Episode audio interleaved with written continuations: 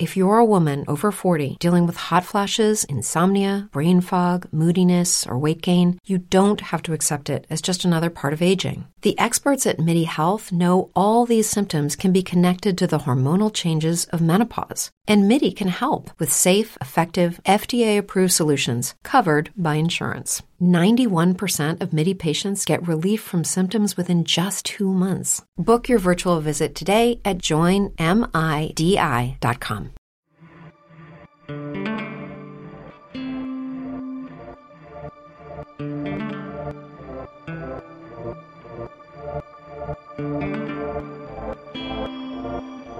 Welcome to Dig, a history podcast.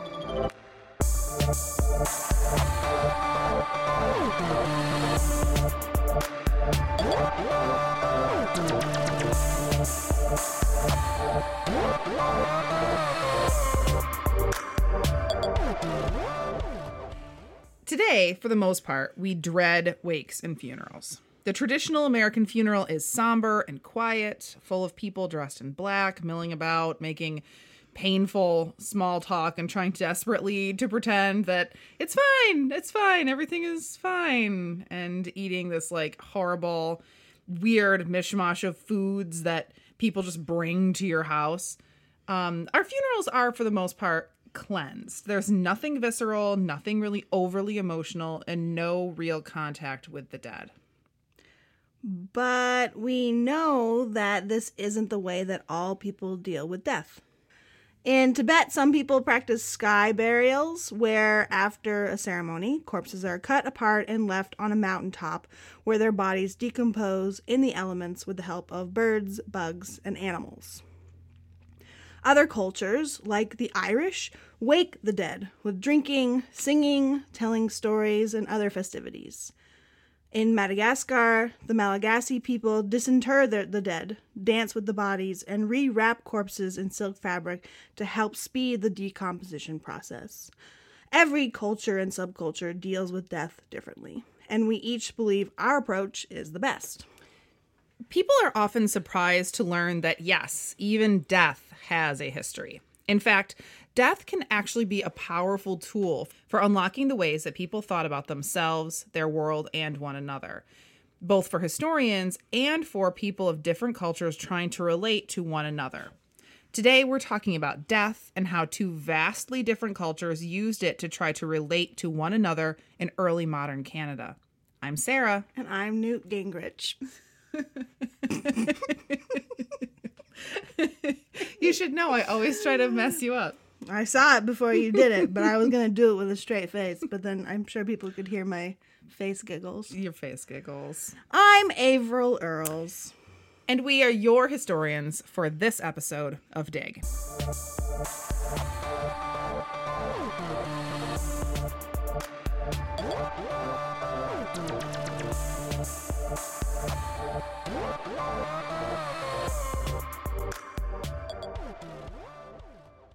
Today, we're going to talk about one very specific encounter around death and deathways that took place in the mid 1600s in what is now Ontario, Canada.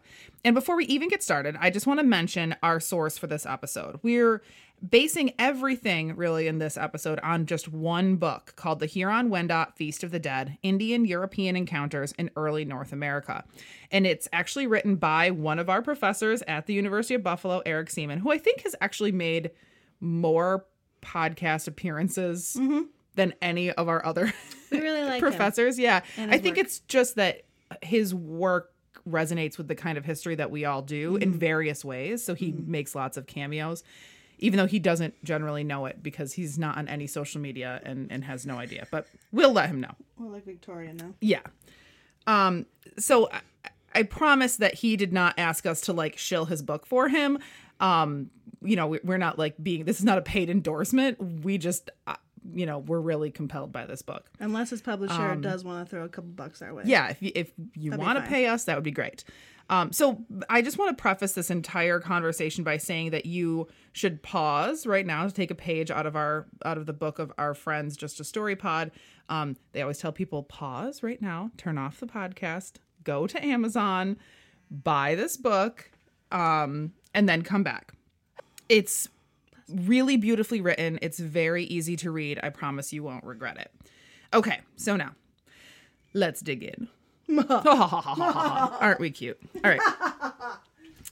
So we need to first start with the Huron Wendat, a tribe of Native Americans who lived in this strip of land between the northern shore of Lake Ontario um, and Lake Simcoe in what is now Ontario, Canada, kind of this narrow area between these two lakes. The Europeans, when they first encountered the Huron Wendat, came to call them the Hurons, which meant something like ruffian, which is, you know, certainly not a compliment. This was not what the tribe called themselves. As with most Native American tribes, they were sort of renamed when they made contact with Europeans. And I think we talked about this a little bit um, in some of our History Buffs episodes when we talked about the Iroquois specifically. Mm-hmm. The Iroquois was the name that was given to that tribe by Europeans, but the tribe actually called themselves the Haudenosaunee. Um, in the case of the Huron, the actual name of the tribe was the Wendat. So, um, just as a side note, throughout this episode, we typically are going to refer to them as the Wendat. Um, but some people today identify as Huron, some people identify today as Wendat. So the naming conventions here are a little mixed up.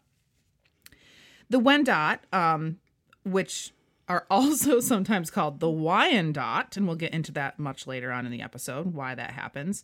Um, this tribe was a confederacy more than it was an actual tribe.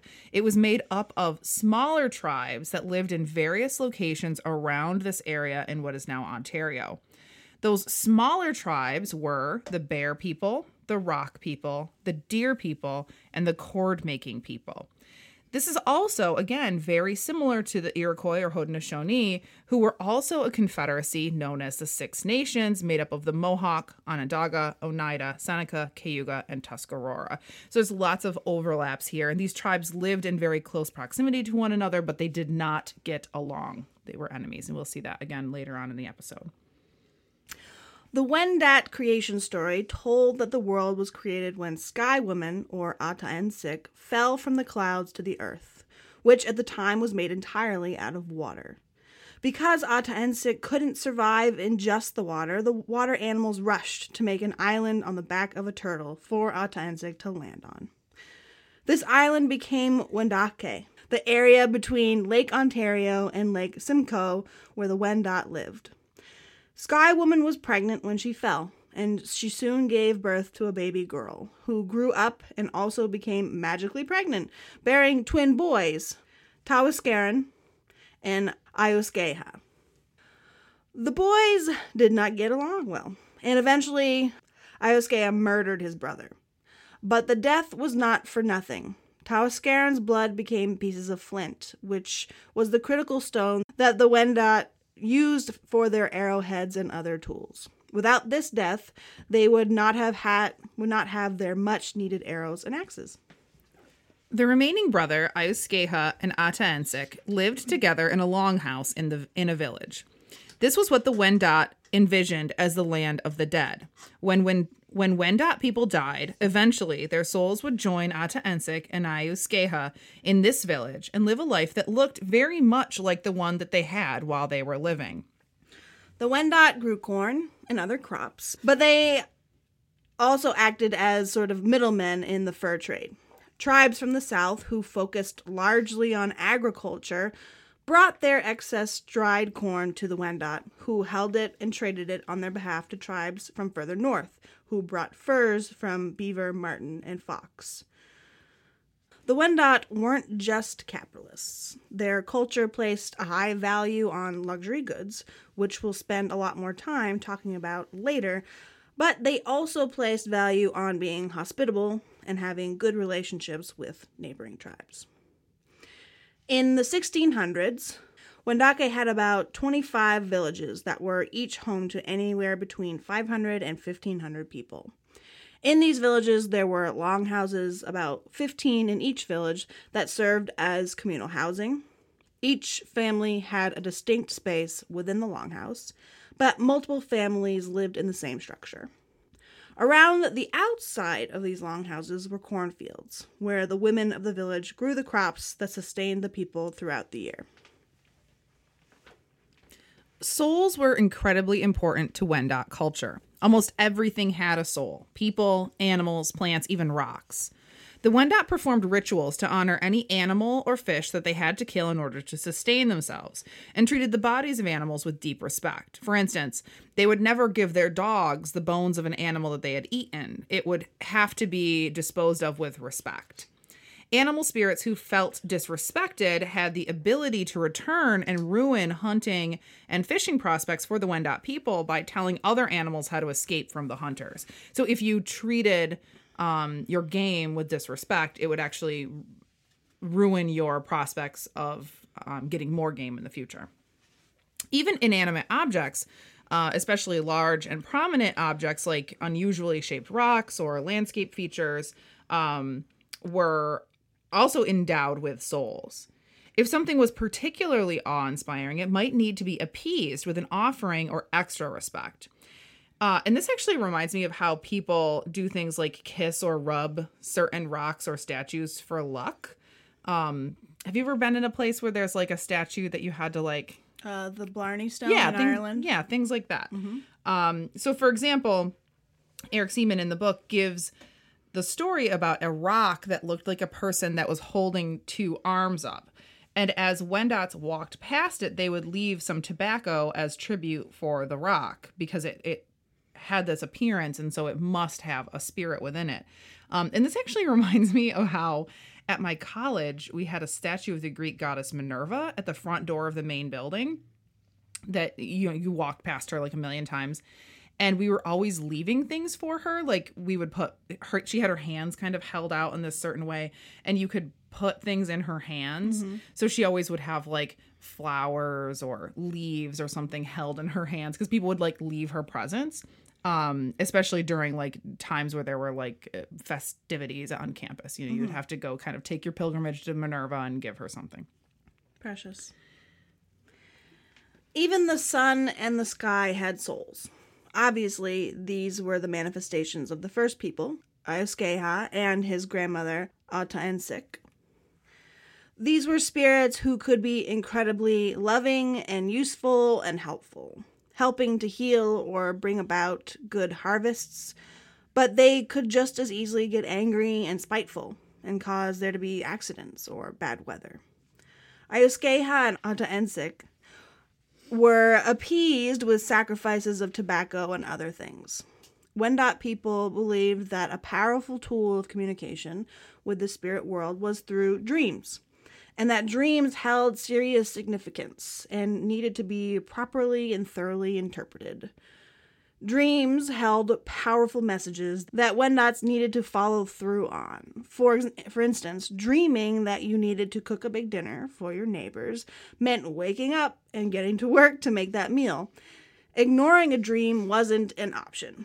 Spirits who felt unheard could cause misfortune, particularly making people sick or causing them to die suddenly. i feel like this could get awkward mm-hmm. because if you're like Sex dream. Yeah, that's what I was just thinking. Like you had a dream that you had a very romantic evening, shall we say, with like with your neighbor, and you're like, "I'm sorry, but I just had this dream where we were supposed to, you know, and if we don't, then the spirits are gonna be mad at us." Somebody's gonna die if we don't bone right now. It's like the best pickup line ever. oh, see, somehow we knew that we would bring it back to sex. Always. we could talk much much longer just about the fascinating points of Wendat culture and religion, but we really need to get down to the creepy stuff. How did the Wendat deal with death? First, death was not something that the Wendat people feared. The dying were not even supposed to show in any way that they were afraid of their impending death, even as those around them began to make preparations for the funeral. Um, the Wendat were a very stoic people in all things, even unto the point of kind of torture. It was there were these torture rituals that they enacted and had enacted upon them when they came into conflict conflict with other tribes and you were expected to be completely stoic not show any emotion or pain through that process um, women as they were giving birth weren't supposed to make noise or cry out or scream um, so very stoic people um, this uh, this need for stoicism and this not not fearing death was most obvious in the Athataion. Again, if you are Wendat, on Wendat, and we are pronouncing these words wrong, please forgive us. Otherwise known as the, the farewell feast.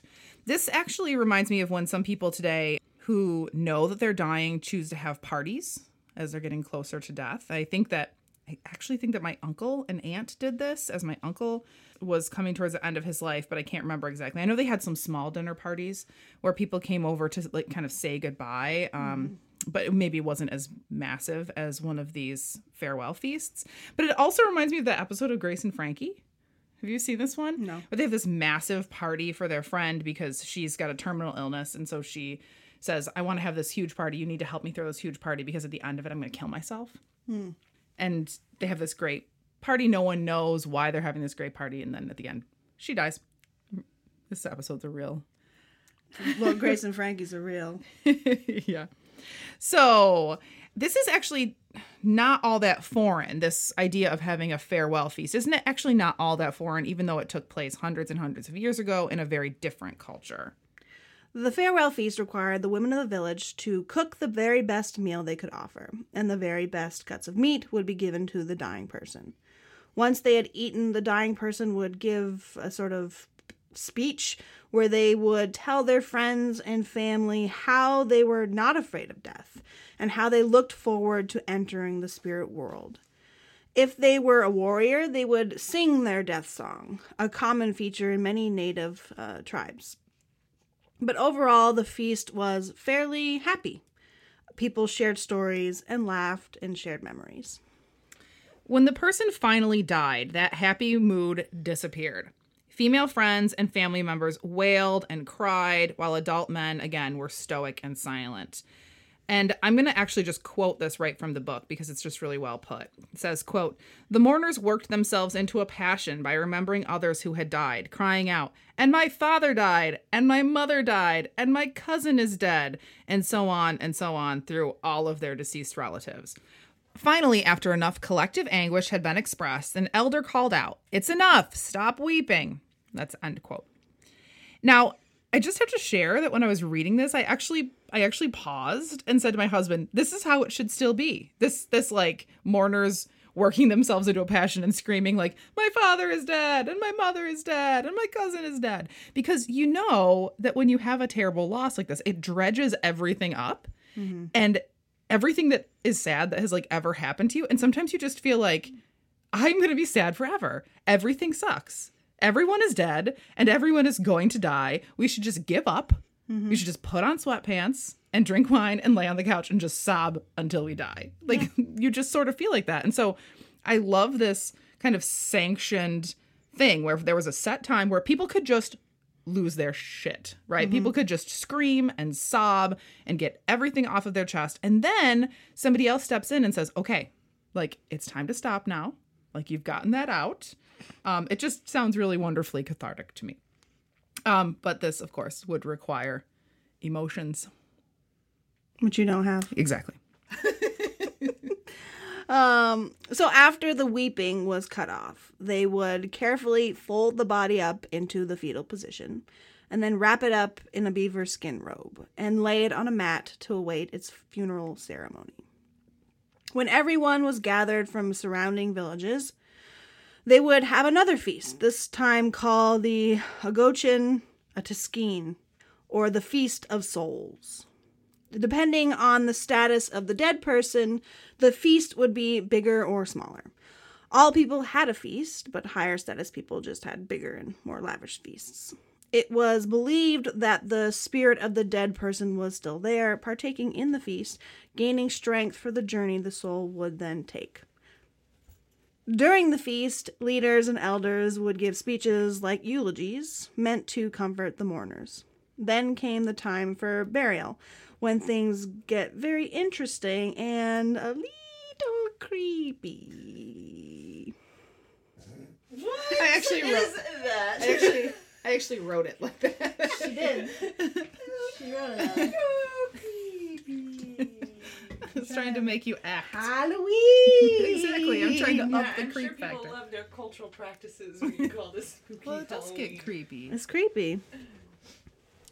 I think deadness is creepy. Right. You're creepy. I am creepy. As I have Keep no talking. soul. It's Sorry. deadness. Deadness. The act of being dead. Deadness is the act of being dead.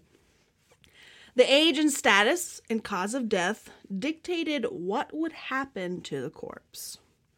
Very young babies would be buried by a path, so it would always be very close to passersby. This would keep the spirit close to the young women of the village, so it might be born again. For the people who had the misfortune to freeze to death or drown, both deaths that were believed to be caused by the sky spirit's anger, the corpse had to be disposed of in a highly symbolic way that might appease the sky spirit. So it had to be burned, but in a particular way, where the body was cut up and disemboweled, with some flesh and bowels burned in a fire, and the rest of the body buried. But almost all Wendats received the same burial. And actually, burial isn't even quite the right word because there's n- really no burial being taken, or there's really no burial taking place until the very, very end of this story. Um, the corpse was carefully carried out to a scaffold, which was made from four poles with a platform in the middle that was made out of bark the body would be placed onto this platform, which would be something like eight or 10 feet off of the ground. When the body was placed on the platform, the man who was officiating would distribute funeral gifts. Mourners would bring gifts, some of which would be left with the dead person to take with them into the spirit world. These gifts both helped to curry favor with the spirit world and with the living, helping to show your fellow villagers how generous and good you could be. After this ceremony, the mourners would go back to the village where the closest family members, usually uh, just widows and widowers, would go into deep mourning. They did this for about 10 days, where they did not leave the longhouse and laid face down on a mat covered with fur blankets and without talking to anyone. They could only say good day to someone who came in, and that was it. Um, when they were coming out of this period of mourning, they would have a chunk of their hair shaved off of their head, not their entire head, just like a chunk of hair would be cut off. And this remained as a highly visible mark of their loss. And I, again, I actually really love this for a couple of reasons. First, wouldn't it be amazing to be able to just go into your room and cover yourself up with blankets and not be bothered for a while after going through this kind of devastating loss? Like, 10 days sounds actually really nice. yeah, no one can talk to you. Well, people can talk to you, but you don't have to talk to them. Good day. You just I said good day. exactly. You're covered in blankies. People bring you food, and you're just like, now fuck off, right? Like, get out of here. Yeah. Um, I, I think that's fantastic. Blankets. Um, instead of doing all this stupid stuff that you have to do, like talk to insurance people and credit card companies and talk to other humans and arrange for funerals and all that bullshit, you're just kind of like, nope, I'm out. I'm gonna lay under my beaver pelts. Nobody talk to me, which I'm really all about. We don't have enough beaver pelts in this culture. It's it's true. Um, I- I agree with that. And then to have the loss marked on you so that everyone that you saw knew what you had been through so you didn't have to try to act normal afterward. You know having been through this quite a few times i just think that this would be so much better than trying to go back and just having people assume that everything is great right? Um instead there would be this mark on you that everyone could see okay this is what she's going through like maybe we should um i don't know not talk about it or whatever just so the people knew. Um i sort of i sort of like that idea This was actually only the first part of a Huron Wendat funeral. The burial, quote unquote, on the scaffold was only the first part of the process. For centuries, the Huron Wendat people had been burying their dead twice. First, they would leave the bodies, the wrapped bodies of the deceased, on the scaffold, and once a year, they would take the bodies down and rebury them in small mass graves. But as populations grew, the tradition changed. Instead of coming together once a year to rebury the dead, these second funerals were spaced out by several years and became much, much larger. When the Huron Wendat arrived in the area of Ontario that they call Wendake, the smaller groups, almost like clans, um, and villages used these second funerals as a time when all the people of the larger tribe gathered. This is when it truly became the Feast of the Dead. Around the same time, it became part of the ritual to rebury the dead with items that scholars call grave goods, items that could help to determine your status or place in society. Remember those funeral gifts we talked about earlier? Grave goods functioned in largely the same way. These were often things like clay pipes and beads, but after contact with Europeans, many manufactured goods from Europe became very popular and pres- prestigious grave goods. So, what did this second burial look like? First, it required that people go out to their cemeteries, those scaffolds that were outside of the village that held the decaying bodies of the dead, and gather their loved ones' corpses. They went to an official, the keeper of the graves, who would go up onto the scaffold, gather their loved one's body, and bring it down to the family. They would then open up the coffin made of tree bark and inspect the dead body, weeping and grieving all over again. If their loved one had been up on the scaffold for a really long time, they would find mostly and sometimes only bones. That's how bodily decay happens. You know, It's that's how- true. that's how it works. Yes. And sometimes I should interject. I know we said that um, these, eh, once you get into the mid 17th century, um, these feasts of the dead are becoming further and further spaced apart. This particular one that we're going to focus on today, um, it was. Um, it had been 12 years since the last time there was a second burial. So some of them would, like you said, be just, Just bones. bones. As you know, if you watch the hit TV series Bones. It's true. But if their loved ones were more recently deceased, they might find something a bit more gruesome bodies in various degrees of putrefaction, crawling with worms and insects, and uh, not smelling very pleasant.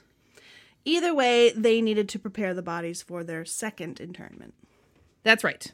They had to prepare the bodies for burial in an ossuary. In other words, a grave that is just for skeletal remains. Families used tools to scrape the skin and the flesh from the bones of the dead, and then placing the skin and bone, uh, skin and flesh into a fire. Then they disarticulated the skeleton. In other words, taking the skeleton apart at the joints. Once that had been accomplished, they bundled the bones up into a fresh beaver skin robe. Things were a little less straightforward if the person was even more freshly dead. In this case, um, it wasn't always really possible to remove the flesh from the skeletal remains. In those cases, they just carefully removed as much as they could, uh, particularly any portions that were um, decomposing, you know, more rapidly, and any portions that were infested with maggots or bugs, sort of cleaning those um, creatures off of the body, and then rewrapped in another clean beaver skin robe. All of this was rich with meaning. First, First, we need to understand that the Wendat did not believe that the soul was released to go to Ata Ensik's village, or paradise, or heaven, or whatever you want to call it, when the person died. Instead, after that first burial, the spirit stayed relatively close to the cemetery, staying in close contact with the village. The spirits of the dead didn't leave. They stayed right there with their families and loved ones, involved in their daily life, watching the comings and goings of the village. It was this second burial that would unlock the next phase of their spirit journey. Wendats believed that people had two spirits. The only way to release the second spirit was to prepare it through this second burial process. And it was the second burial that would release that second spirit so that it could go to Ata Ensik's village. So, cleaning the bones, touching them, wrapping them in their new burial robes was an incredibly important moment, both for the living and for the dead, where people acted out their love for their friends and family so that they could finally be released into the afterlife. And I just want to give an example from the book of what this might have looked like to kind of drive home just how poignant this could be.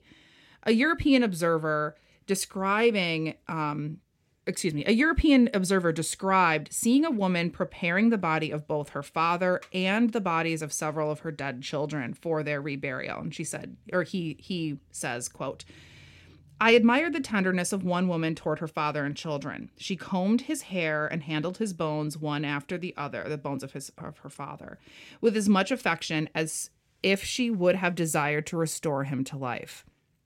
She took the bones of her children and she put on their arms bracelets of porcelain and glass beads and bathed their bones with her tears. I mean, how heartbreaking is that? I mean, can you? I- can't. I can't even imagine. Like, you know, months or years after losing a child, going back to that child's body and being so intimate with its decaying corpse. I, I, I mean, it's just kind of mind blowing. But um, I don't say this to to insinuate, oh, how creepy and gross. Right. Um, this was seen as the the ultimate loving act for your family member. Once the bodies were prepared, the families each took their. Oh. Disarticulating your skeleton. The families each took their dead into their homes, where they recognized the moment with a small feast, complete with chanting and singing to honor the dead. The next day, they gathered up their bones and other supplies and began the journey to the central location, where the Feast of the Dead would be held and we're going to talk pretty specifically about one particular feast of the Be- feast of the dead that took place in 1636. This feast took place in a village called Ossossané. It took place in early May. Uh, actually, it was specifically Saturday, May 10th, 1636 Very specific. very specific. But there was bad weather, so it was uh, postponed until the 12th. Feasts took place at various times of the year, but it almost always was within the spring and summer months when you know it's like nice to have feasts and be outside Right, together. yeah. Um, and this particular date held a great deal of meaning for the Wendat, but for others as well. For instance, what do we think about in the spring? Rebirth, renewal, regrowth. Right. Even people who aren't religious, right? The spring has this kind of symbolic meaning of regrowth and rebirth. Because there's green things again. Right, yeah. If you're Christian, you're thinking about resurrection, as Easter takes place in the early spring. Um, this would have been on the minds of the Wendat too, except a different kind of rebirth and renewal. The sprouting of the critical corn and other crops, the reemergence of the game and fish, and with the Feast of the Dead, the release of the spirits into Aataentsic's village. This might not mesh really easily in our brains because it's hard to think about the spring, warm, sunny, optimistic, with a massive, morbid, and sort of creepy funeral. But the Feast of the Dead was also like a huge reunion where people of different tribes all came together and celebrated. So things were actually pretty joyous and festive. Right. People showed off their archery and knife skills, held little competitions and contests.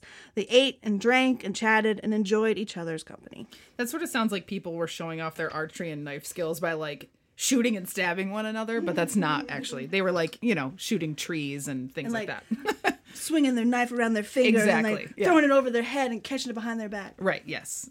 not their Those are knife skills. Not their stabbing skills. Sweet bow staff skills. Finally, the time came, if, you know, it was a little delayed by this bad weather, uh, for the big event. Everyone gathered around a massive pit dug into the ground. I mean, really massive. This was about 10 feet deep and 30 feet in diameter. By the pit was a massive scaffold, much larger than the ones that people would have had in their villages. When the people gathered by the pit, they grouped themselves into their village groups and then into their family groups, and then ha- handed over funeral gifts to be hung off of the scaffolding where they could be seen and admired by all of the attendants. Um, after a couple of hours, they kind of hung them all up there for everyone to see, left them there for a couple of hours.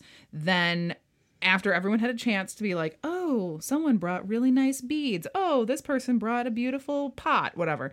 Um, then they took those gifts down again, wrapped all the gifts up into more beaver pelt robes, and then it was time to hang the bone bundles off of the scal- scaffolding. As you recall, after they disarticulated the bones, right, they wrapped them up in beaver pelts into bundles, um, and they hung those bundles off of the scaffolding. While the bones were hanging, other people went down into the pit and lined the entire pit with more beaver pelt robes. So, just a side note here each one of those robes was made out of 10 beaver pelts. That is a lot of beaver pelts. It's a lot of beaver pelts. So you have beaver pelts lining the entire pit. You have beaver pelts wrapping up all of the bundles of bones, all of the corpses that couldn't be disarticulated. I mean, this is we're talking about hundreds and hundreds and hundreds and hundreds of beaver pelts, Are there right? even that many beavers in the world? There were then. um so think about how symbolic with meaning this would be when pelts were cherished by tribes who were not in trapping country and how cherished they were by the French in Canada, right? The the entire kind of Canada at this point is based on the fur trade. The, the entire economy is based Right. on the fur trade. Um, and so to take those pelts that they could be making money or trading with and to bury them in the ground shows you kind of how Important. solemn and important this was, right? So once the pit was ready, they carried the bodies that were still whole down into the pit first and laid them out. And this is actually sort of a funny part in the book because uh, Erik Seeman talks about how you would imagine that this would be incredibly solemn, but actually it was people just like yelling at each other about how to do it right, which reminds me of how like a family trying to like put up the Christmas tree or like put up a tent when it's at least this was how my family was whenever we went camping, right? People were just screaming at each other about like that's not where you want the tent, like, that kind of thing. You're doing the pegs wrong. Exactly. Pull it tighter. It's part of why I, to this day, never go camping. I freaking hate it. Okay, so in the center of the pit, they placed three kettles, which symbolically represented the ceremony itself. The actually, the name of the ceremony in the Wendat language actually directly translated to the word kettle, um, which was sort of the center of daily life in the village. Right, your daily life revolved around the cooking cooking kettle. Then they broke for the evening, cooking and eating and visiting around the pit. Early the next morning, as they were starting to prepare for the day, it was discovered that one of the bone bundles had let loose from the scaffold and fell into the pit, scattering the bones all over the place with a pretty significant crashing noise. Yikes! Not good. People freaked out because this was a real insult to the spirit, and it might be an ill omen from the spirit world that all was not well. Right. But since the bones had fallen, they also reasoned that this must be meant to be. This must be what the spirits wanted. So everyone ran to the pit and started flinging their bones into the pit with a whole lot of noise and chaos. This is evidence that while there was a structure to the ceremony, it could also be improvised. If the spirits seemed to dictate that they wanted something different, the people were quick to oblige. Right. And in the in the book, um, they talk about the the Europeans who are watching this. You know, everything is very structured and solemn except for the fighting over where the bodies are supposed to be going. And then all of a sudden in the morning, people are just like ah, and like running around and just like throwing bones into this pit. And so the Europeans are like, "What the hell is happening?" Once the pit was filled and the scaffolds were empty, they were they went to the sides of the pit, carefully folded the beaver robes down over the dead, and added sad sleeping no. added sad sleeping mats. Sand. oh, that makes more sense. I didn't know it was sad sleeping mat, but I assumed you knew what you're talking about. Okay. Let me recapture myself. Okay. Uh,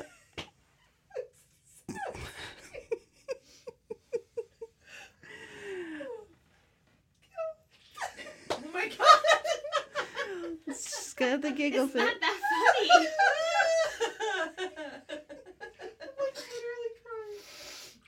funny. That's a sad sleeping mat.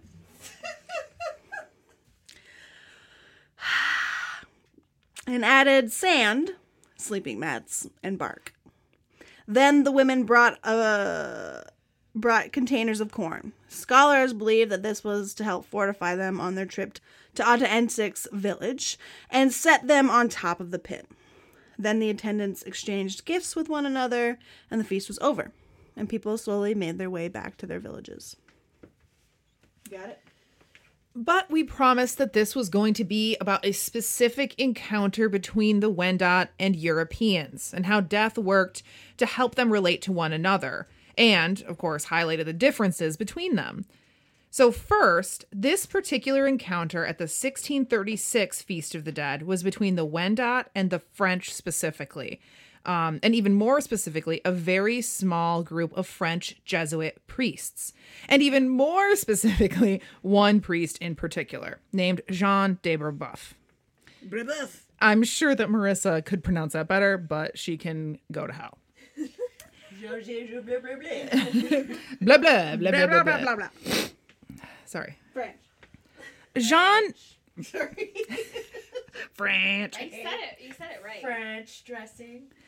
Jean de Brebeuf arrived in French Canada in 1625 and lived in Wendake among the Wendat as a Catholic missionary. He was relatively well received by the Wendat and lived among them for a number of years. And in fact, we would know nothing about this particular 1636 Feast of the Dead without Brebeuf, who wrote about it in great detail. So much detail, actually, that when the ossuary was located and investigated by anthropologists and archaeologists in the 1940s, they actually confirmed almost all of his account. It turned out to be incredibly factually accurate. Part of the reasons the Jesuits and Brebeuf, uh, in particular, were accepted was because they practiced what they called the gentle method of conversion to Christianity. They believed that they could work with Native people and other non Christians, adapting their teachings about Christ to fit into pre existing belief systems. As long as the customs or practices of the culture that they were in contact with weren't in opposition or a violation of Christianity, the Jesuits didn't care about it. This meant that they weren't trying to get them to change the way they dressed or the way they ate or the way they wore their hair, which is so different from so many other missionary groups. Do you see my question to you? Yeah, but you didn't ask it. I So, so oh, this is a question you're asking me in the script. well, I'm asking you Are Mormons different? I was wondering. I was thinking about other missionary groups. Like the, you, I know that we did an episode uh, going way back to history buffs about Mormon missionaries going into the um, Mm-hmm. Pacific South Islands. Pacific, um, and I was also thinking about that book, the Qu- a question of who, Mm-hmm. and aren't they Jesuits? they are Jesuits. So- So, in the question of who? Was it was it a similar situation? Well, the Jesuits who first went to China, like Matteo Ricci, he Mm-hmm. was very much the what is what do you call it? The soft, The gentle way, the gentle, method. Yeah, the soft conversion. Well, yeah. I mean, it's Jesuits. Okay. Feel the sniffles? Mm-hmm. Do you want a tissue? I do. I'm sorry. I don't. I'm trying not to make this take longer. on the side table. Um, so they initially were very much about the gentle method of conversion, but then ultimately they got the official word from the Pope, who was like, "No, you can't do whatever you want. Christianity is or Catholicism is only what I say it is, and it ain't what you're doing. So you better quit it, or else you're all excommunicated." Right. Sorry. So he said no. I don't know about Mormons. Uh, if what I don't think they make uh, allowances for Culture. culture, but they I mean they do learn the local languages, mm-hmm. which was certainly more than what the Catholics were doing because they mm-hmm. continued to preach in Latin or to do their masses in Latin. So that would mm. have been a major component of uh, a cultural barrier mm-hmm. between Christian missionaries and or Catholic missionaries versus Mormon missionaries. Right. And and as we'll see as we kind of go through this, um, what you were talking about in China actually is What similar to what happens here in French Canada. Yeah. Of course, I, we don't want to make it sound as though the Jesuits were like totally cool and just embraced all cultural difference and, you know, they were not um forcing their beliefs upon this tribe, which of course they were. Um, but in this particular case of the Wendat, comparatively, they were pretty accepting and adaptable. So at first, the Feast of the Dead and the ways that the Wendat treated the dead in general was a powerful way for the Jesuits and the Wendat to relate to one another. The Jesuits were deeply touched by how much the natives seemed to honor their dead and how lovingly and respectfully they cared for dead bodies, almost more so than the French, who buried their dead, especially of the poor or marginalized, in crowded cemeteries that were treated with little respect. Seeman talks about people cutting through the cemetery as a shortcut or using the cemetery grounds for various activities. Nothing like the deep respect the Wendat showed for their dead. So Brebeuf actually was impressed with how well they treated the dead. This helped to make them look more, well, for lack of a better word, civilized and civilizable. Right. It also seemed to have the potential for an in with them. Maybe the Jesuits could use death and dying and the Wendat beliefs in spirits and the spirit world to help sell Catholicism. And on the other hand, Catholic death practices made a lot of sense to the Wendat. Catholics also believed in bones as touchstones and repositories of spiritual power. As some of you might already know, Catholics believed in the use of relics, small objects, bits of clothing, but often bones or other human remains, as conduits between the human world and the spirit world. They also told the Wendat stories about the cleansing and saving power of the blood of this powerful man named Jesus, which fit into their existing understanding of the way that blood helped to create the natural world. Perfect. So, for instance, um, talking about Catholic relics here, um, in my old church where I grew up, we had a tiny fragment of a finger bone of St. Francis Xavier Cabrini, the saint after whom the church was named. And there are lots of Catholic ossuaries in Europe, some of which even have the disarticulated bones of dead Catholics sort of worked up into fancy designs and things mm-hmm. like chandeliers. And there are entire altars that are made just out of skulls. So there's actually a lot of kind of similarities between the way that the Wendat deal with bones and the way that Catholics deal with bones, which is, I- I think, super fascinating. And actually, th- so those death practices helped the two vastly different cultures relate to one another, at least at first. Right. But in the end, this way of relating to to each other actually failed.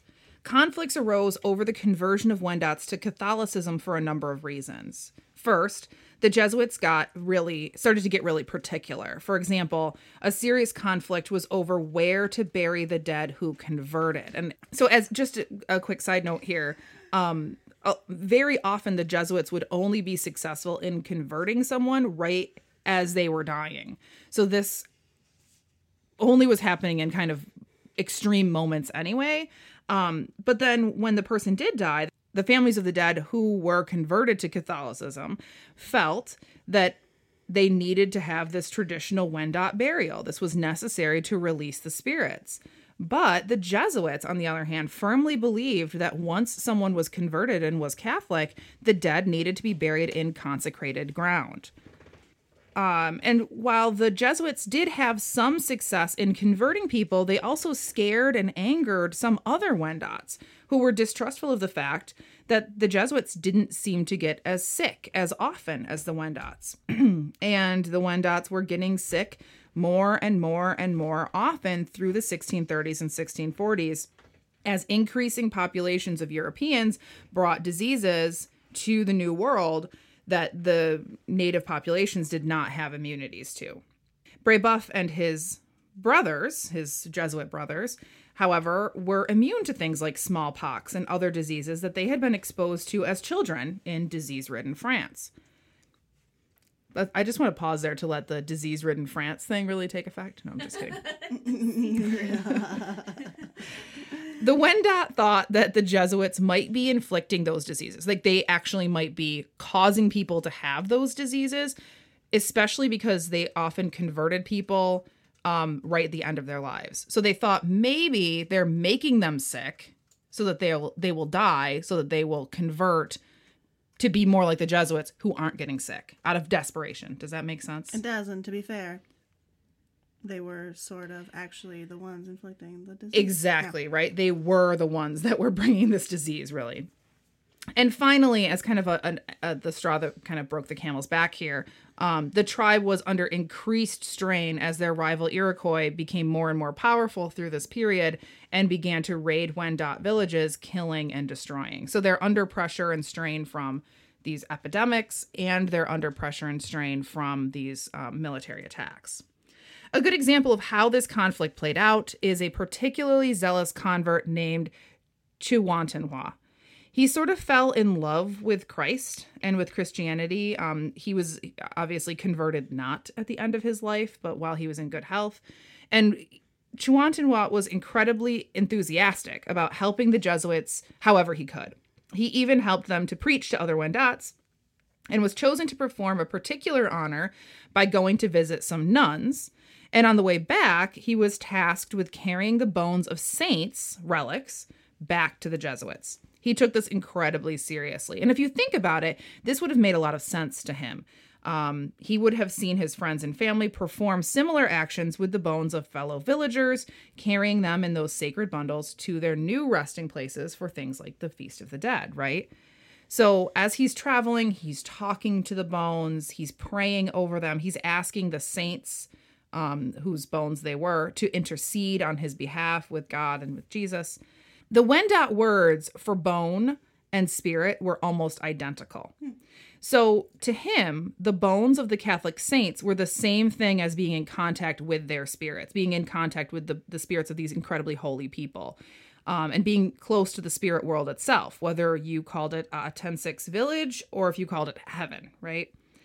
And in the end, um, none of this praying worked out for Juan Uh, he was found murdered and it's quite likely that the culprits were actually scared and angry Wendats trying to send a message to Christian converts to kind of beware. And as Seaman points out, Chihwatenha was murdered on the outskirts of the village with no witnesses, but in a place where his body would be easily found. This was how Wendats took care of shamans who were suspected of practicing black magic. So it's very likely they were hmm. trying to send a message. Hmm. As time went on, relations soured yet more. In 1649, the rival Iroquois Haudenosaunee raided the Wendat village of St. Louis, and Brebeuf was and a fellow Jesuit were taken prisoner. As a result, they were ritually tortured Remember, we mentioned that ritualistic sort of Yeah. torture that they would do to enemies. and then killed. A famine racked the remaining Wendat. Sure. The tribe split up, and portions traveled to new homelands, some to Quebec, others to modern day Detroit, later to Ohio, and then to to Kentucky, to Oklahoma. Some changed their name and became the Wyandot. Wyandotte. Wyandotte. Sometimes they join together with other tribes. To, today, they exist in four major bands the Huron Wendat Nation of Wendake, the Wyandottes of Oklahoma, the Wyandots of Oklahoma, and the Anderdon Wyandots of Michigan. I may have that wrong there. I have that there's two groups from Oklahoma. I might have the, that mixed up, and if so, I'll make sure that I mention it in the Where's show Where's the notes. Kentuckyites? um, well, the Kentuckyites ended up going to Oklahoma as well, which was Indian territory. Um, um, and I just want to mention quickly that first one, the Huron Wendat Nation of Wendake, that's the tribe, uh, the portion of the tribe that ends up in what is modern day Quebec. Um, excuse me, Quebec. Quebec! Um, so they're the really the only ones that are remain in Canada. In the 1990s, some Wendats discovered that the bones that had been buried in the 1636 Feast of the Dead had been disinterred and were being held in the Royal Ontario Museum. Oh no. Right. Remember, we mentioned in the 1940s there were those archaeological digs that mm-hmm. confirmed everything that Brebeuf had written. After they had dug up those bones, as archaeologists and anthropologists are wont to do, they kept those bones to continue to study them and they stored them in the museum. So together, these groups joined forces. Those those individual now um, sort of bands of the Wendat joined forces to insist that the bones be reburied. After all, while cultures have changed, they've they've evolved over time. They still believed strongly in the spiritual power of bones, and having them held in a museum was a violation of that sanctity. And it continues to be. There are still native bones uh, held in museums. This is a very long story that hopefully at some point we can come back to. I'd love to talk more about this. So, in another really amazing confluence of events and confluence of cultures, the modern day Wendat descendants decided to gather in the heart of their old lands in what was once Wendake to perform a reconciliation ceremony, to kind of bring all those four current tribes together and sort of heal some of the um, wounds of um, anger that had existed between them. And in that same territory where they returned to exists a reliquary, Catholic reliquary, that holds the bones of several North American Jesuit saints. They call them the Nor- the North American saints. Um, but most especially, it holds half of the skull of Jean de Brebeuf.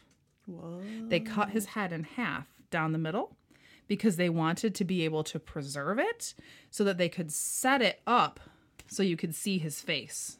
Do you know what I mean? So they could set it up against like a um like a board or something so you could see his face, but they wanted to be able to do that as much as they could. So they cut it in half. They could have one in one place and one in another. Are you following what I'm saying? You're giving me a weird look. Oh, sorry. Yeah, I guess. I'm just trying to wrap my head around looking at his face. Was it like? In profile. Did they have the skin? Oh no. They they tried to, and they they did keep it that way for a while, but obviously they couldn't preserve it forever. Um, and so now they just have half of the skull of Jean de Brebeuf. So this um ceremony takes place in um, the late 1990s. Different bands of the Wendat come together, apologize to one another for their differences and arguments. And really, I think most amazingly, the representatives of the Catholic Church were there and they actually apologize to the Wendat for their role in the downfall of the tribe. And also amazingly, one of the leaders of one of those four tribes was named Chihwatenha. I know, isn't this really strange?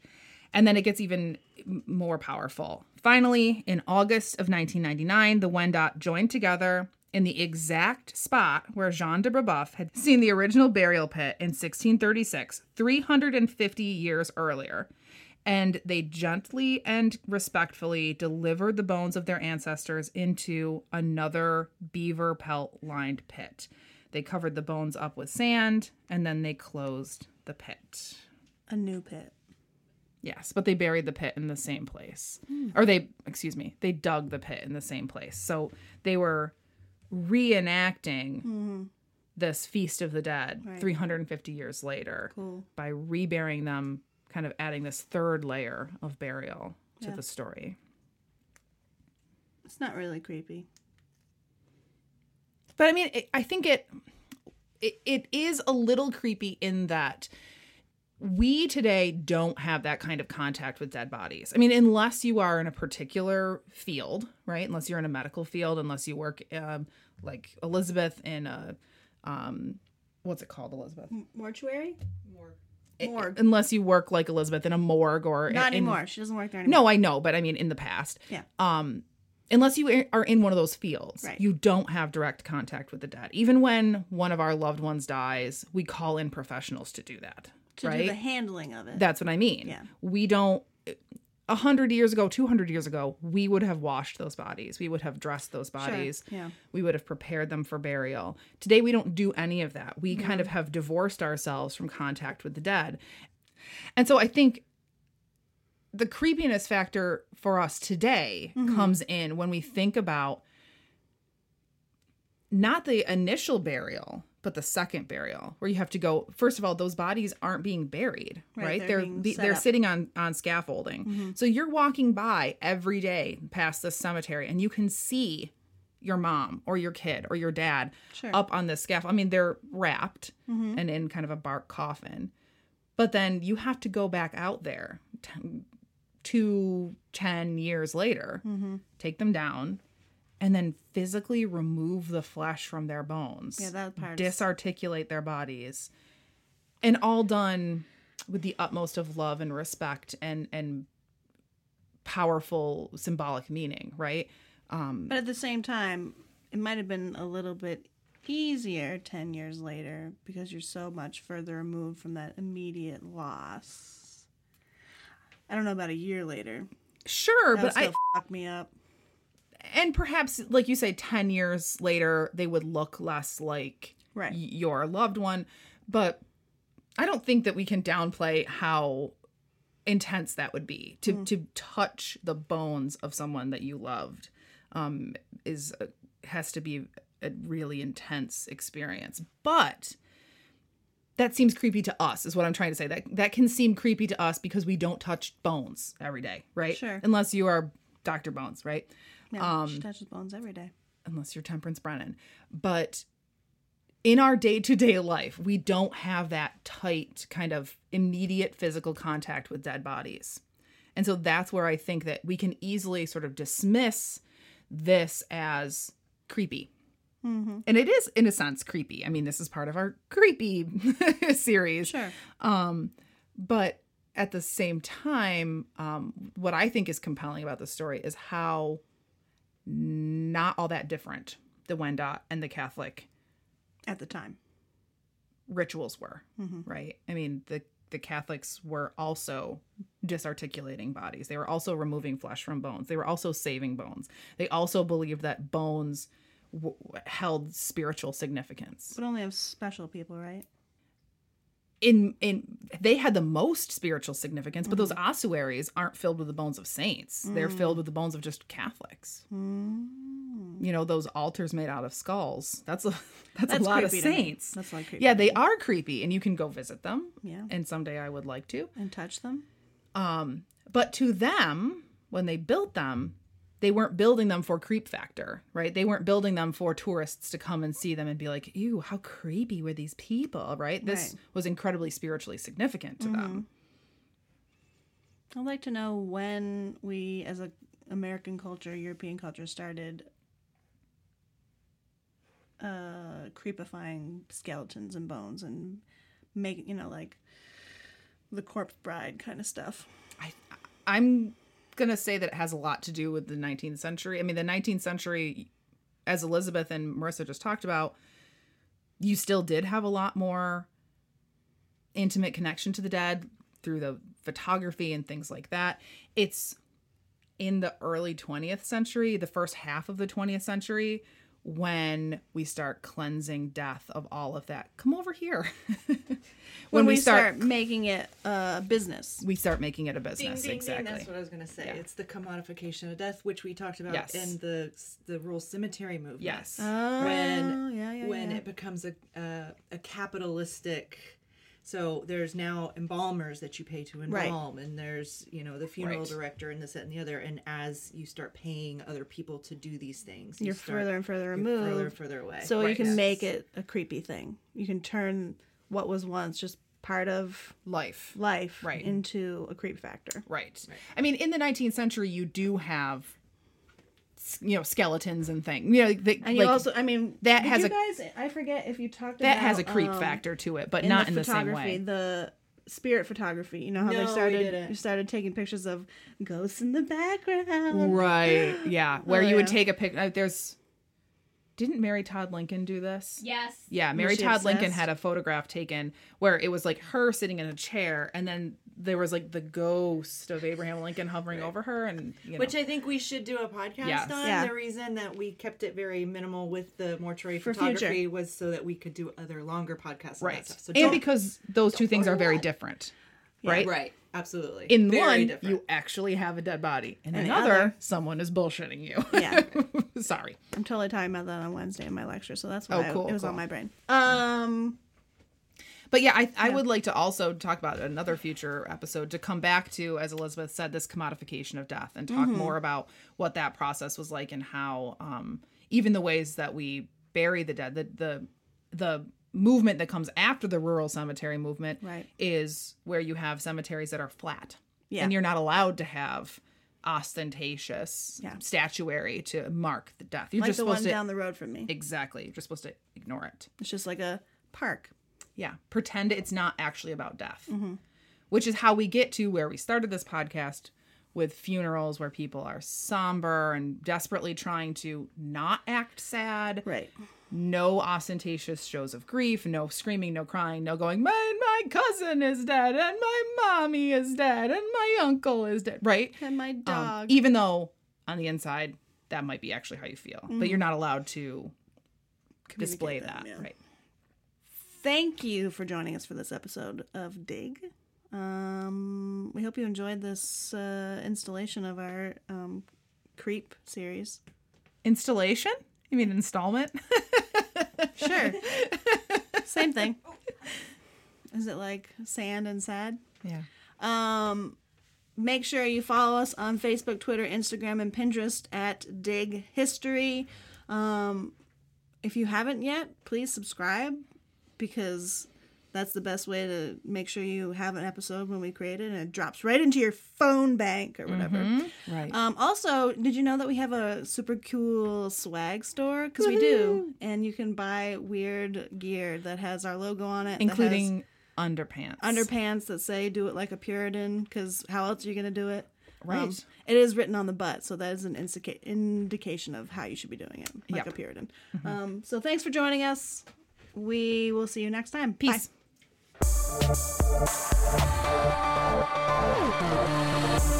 This podcast was produced by the historians of Dig Elizabeth Garner Masarik, Sarah Handley Cousins, Marissa Rhodes, and me, Averill Earls. You can find show notes and further reading, as well as the archive for the History Buffs podcast at digpodcast.org. Follow us on Twitter, Instagram, and Pinterest at dig underscore history, and on Facebook at dig podcast. Thanks for listening. That is not fair. Good, good episode, bro. Ooh, my hand was sweaty. Sorry, I was stuck a little bit there. Um, in Tibet, some people practice sky bur- bur- bur- Sky burials. burials. Burials. Burials. Doesn't that word look like burials? Nope. Okay.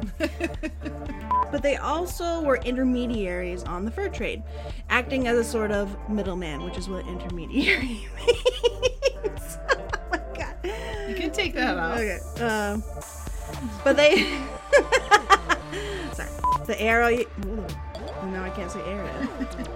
Ossuary? Ossuary? I've never seen that one before. Ossuary. Right. That's what I thought. Even though I said it wrong twice. swear. But there's more than one animal out there. It does. I'm scared. What if there is?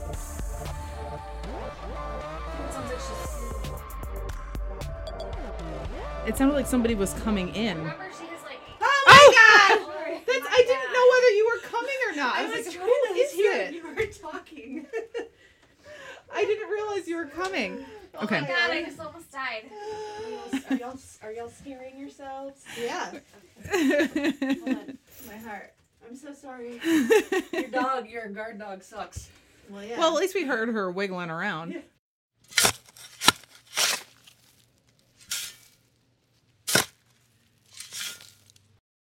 Join us today during the Jeep Celebration event. Right now, get 20% below MSRP for an average of 15178 under MSRP on the purchase of a 2023 Jeep Grand Cherokee Overland 4xE or Summit 4xE.